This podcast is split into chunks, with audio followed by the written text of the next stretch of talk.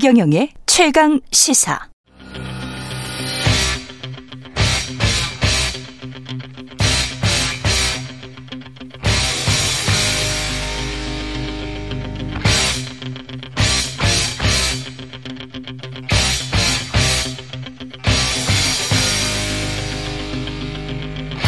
네, 답답한 정치 이슈를 팍팍 때려보는 시간입니다. 정치펀치 김재원 국민의힘 전 최고위원 나오셨습니다. 안녕하세요. 안녕하세요. 예, 이따 또 이슈 오도독에서 신경민 전 의원과 함께 정치 펀치를 네. 또 서로 주고 받으실 예정인데, 예, 오늘은 저 일단 또 뒤에 심상정 의원도 또 나오네요. 예, 오늘 뭐 의원님들 많이 나오십니다. 심상정 의원 아직 살아 계신가요? 아, 예, 그 살아계시니까 민주당이 민주당이 저 네. 지난 20대 네. 그 국회에서 어 연동형 비례제를 내놓고 음. 그 사실은 그 수사권 조정법 그리고 공수처법을 밀어붙이기 위해서 연동형 네. 비례제로 미끼를 던져서 등골을 다 빼먹었는데 아직 계시는군요. 야, 이렇게 또 기회를 놓치지 않고 바로 또 저는 잡아서. 심상정 의원께서 예. 그렇게 당하는 거는 처음 봤어요. 아. 음, 민주당한테 그렇게 당하고 결국은 뒤통수를 세게 맞은 거다. 뒤통수 맞은 정도가 아니죠. 등골을 다 빼먹혀 가지고 한동안 꾸부정하게 다녔잖아요. 알겠습니다. 예, 그 이야기는 또 이슈 오도독에서 정치개혁 선거구 어제 관련해서는 또 이야기를 좀 네. 하실 것 같습니다. 네. 어, 이번에는 좀 속지 말라고 하세요. 이번에는 속지 말아라. 정의대행에 대한 충고였고요. 예, 김재원 전 최고위원회. 나경원 전 의원 같은 경우에 지금 가장 관심사입니다. 국민의힘에서 지금 현안 중에서는 이게 지금 저출산 대책을 어 제안을 한 건데 거기에 대고 이제 대통령실이 강력하게 이틀 연속 비판을 했단 말이죠. 새빨간 거짓말, 해촉 이런 단어들이 나오는데 이거는 정치적으로 뭔가 뭐가 꼬여 있는 것 같은데요. 하여튼 이제 음. 그 당초의 이야기는 그 저출, 저출산 고령사회위원회 부위원장으로서 예. 정책 제안을 하겠다고 한 것이고 그에 대해서 어 저도 뭐 언론에 나오는 이야기로 보면 국무총리와 기재부 장관이 그런 제안은 그 정부 정책 기조와 맞지 않으니까 음. 어, 어 그것은 저 옳지 않다 이렇게 이야기했는데도 뭐 자신의 그 정치적 목적을 위해서 어, 이런 정책을 그 발표해 버렸다 그렇게 해서 어 한번 엇박자가 났는데 그에 음. 대해서 이제 어 사회수석까지 나서서 강하게 비판을 했고요. 그랬는데 뭐 이제 다시 글을 올리고 하면서 음. 어 이 이제 뭐 돈이 들 돈 돈을 들이지 않고 이 저출산 대책은 논할 수가 없다 하면서 음. 자신의 주장을 굽히지 않으니까 굽히지 네. 이것을 가지고 이제 공직을 어 자신의 정치적 목적에 사용한다.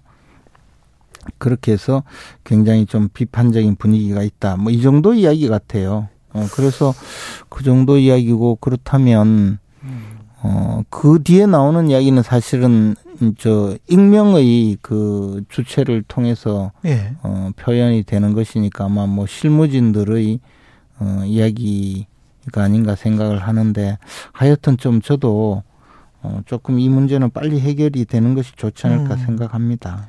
근데 그렇게 볼 수 있다고 생각하세요? 그러니까 정치적 목적을 위해서 이런 말을 했다. SNS에 이런 글을 올렸다. 라고 생각할 수도 있겠지만 순수하게 이게 헝가리 방식의 저출산 대책이 한국 사회에 맞는 것 같다.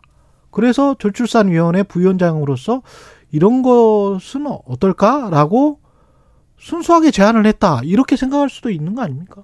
이제 나경원 의원이 그 지금 당권 주자 네. 당 대표에 그 출마하기 위해서 음. 지금 상당히 그 준비를 하고 있었고 또 음. 출마 의사를 강하게 어 나타냈었고 네. 어 그리고 또 그 어쨌든 여론조사에서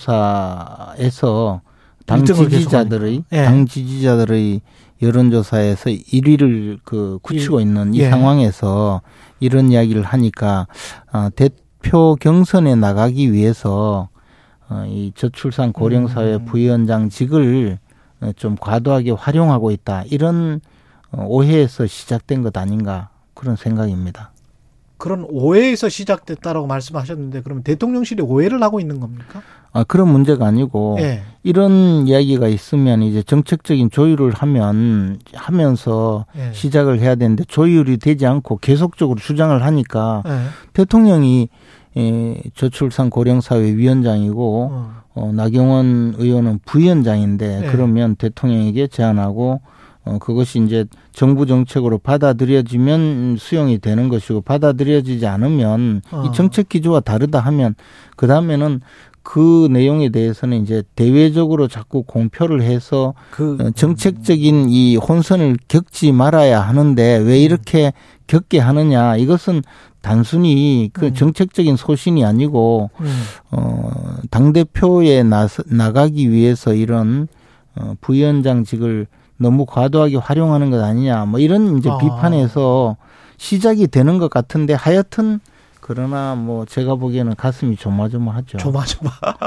위원회 내에서 논의되어야지 왜 외부에 먼저 공개를 해가지고 그런 정책 제안을 공개해서 굳이 결정도 안 된 사안들에 관해서 또는 뭐 정책 기조와 반대되는 사안들을 논의하느냐.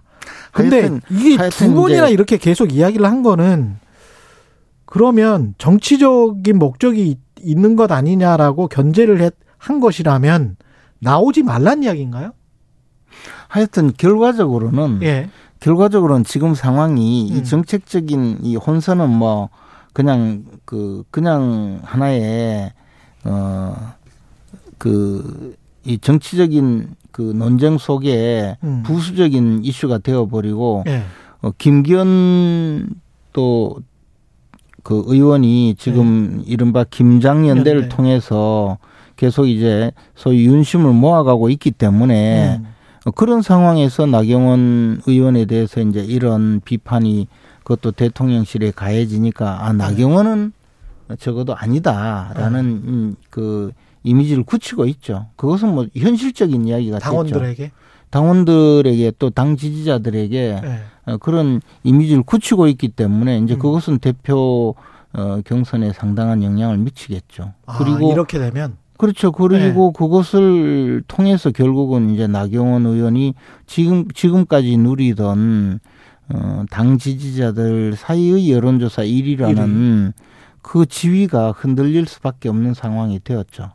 그러면 이 상황에서 나경원 전 의원은 정치적 승부수를 던질까요? 그러니까 나올까요? 음, 최근에는 뭐 전혀 연락을 못해서 음.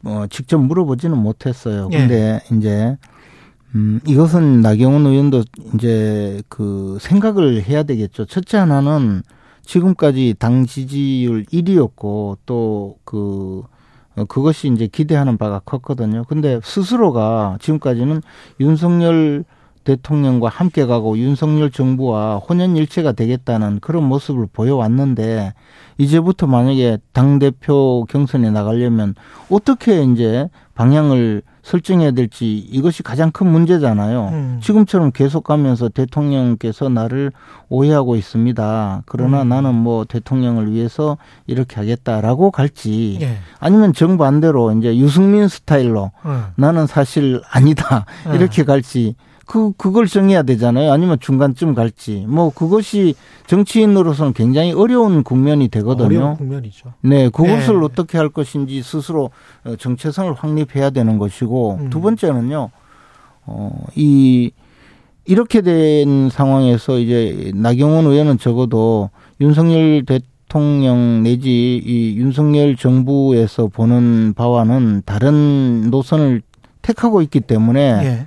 어, 대통령, 그 윤석열 대통령의 입장 또는 윤석열 정부의 입장에서는 좀 우리와는 결이 다르다 이렇게 이미 공인을 해버렸잖아요. 예.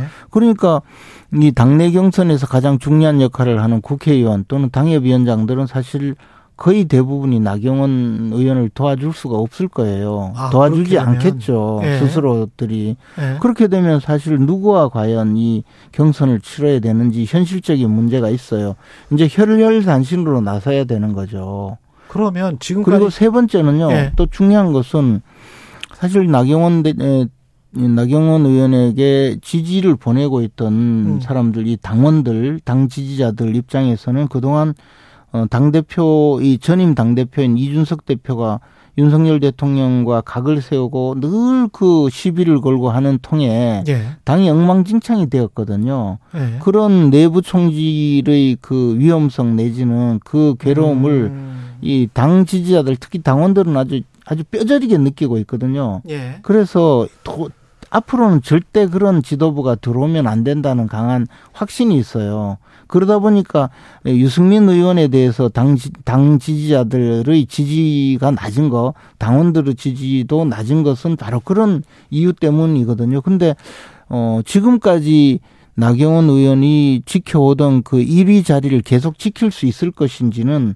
아직까지는 좀 의문이죠. 그래서 이런 세 가지를 어. 모두 극복해야만이 예. 어, 나경원 의원이 이제 다시 당대표에 도전할 수 있는 현실적인 가능성이 열리거든요. 근데 이제 그것을 극복할 수 있느냐는 것은 어, 아직까지는 물음표가 강하죠. 그렇게 되면 뭐 당장 당대표 선거는 그러면 김장연대가 굉장히 유리해지고 그렇게 된다면 지금까지의 과정이 권성동 교통정리 그리고 안철수 의원이 어떻게 나올지는 모르겠습니다만은 그 몇 명이 안 되게 돼버리잖아요. 윤상현 의원까지 포함해서. 그러면 1차 컷오프 할 사람도 별로 없게 되고 그렇게 되면 흥행. 그 다음에 좀 더 장기적으로 보면 내년 총선에서 승리를 위한 당대표라고 다 주장을 해왔는데. 이 너, 너무 협소해지는 거 아닙니까, 당이? 어, 그런, 그런 뭐 이야기도 물론 예. 있겠지만 사실은 이제 흥행이라는 것이 음.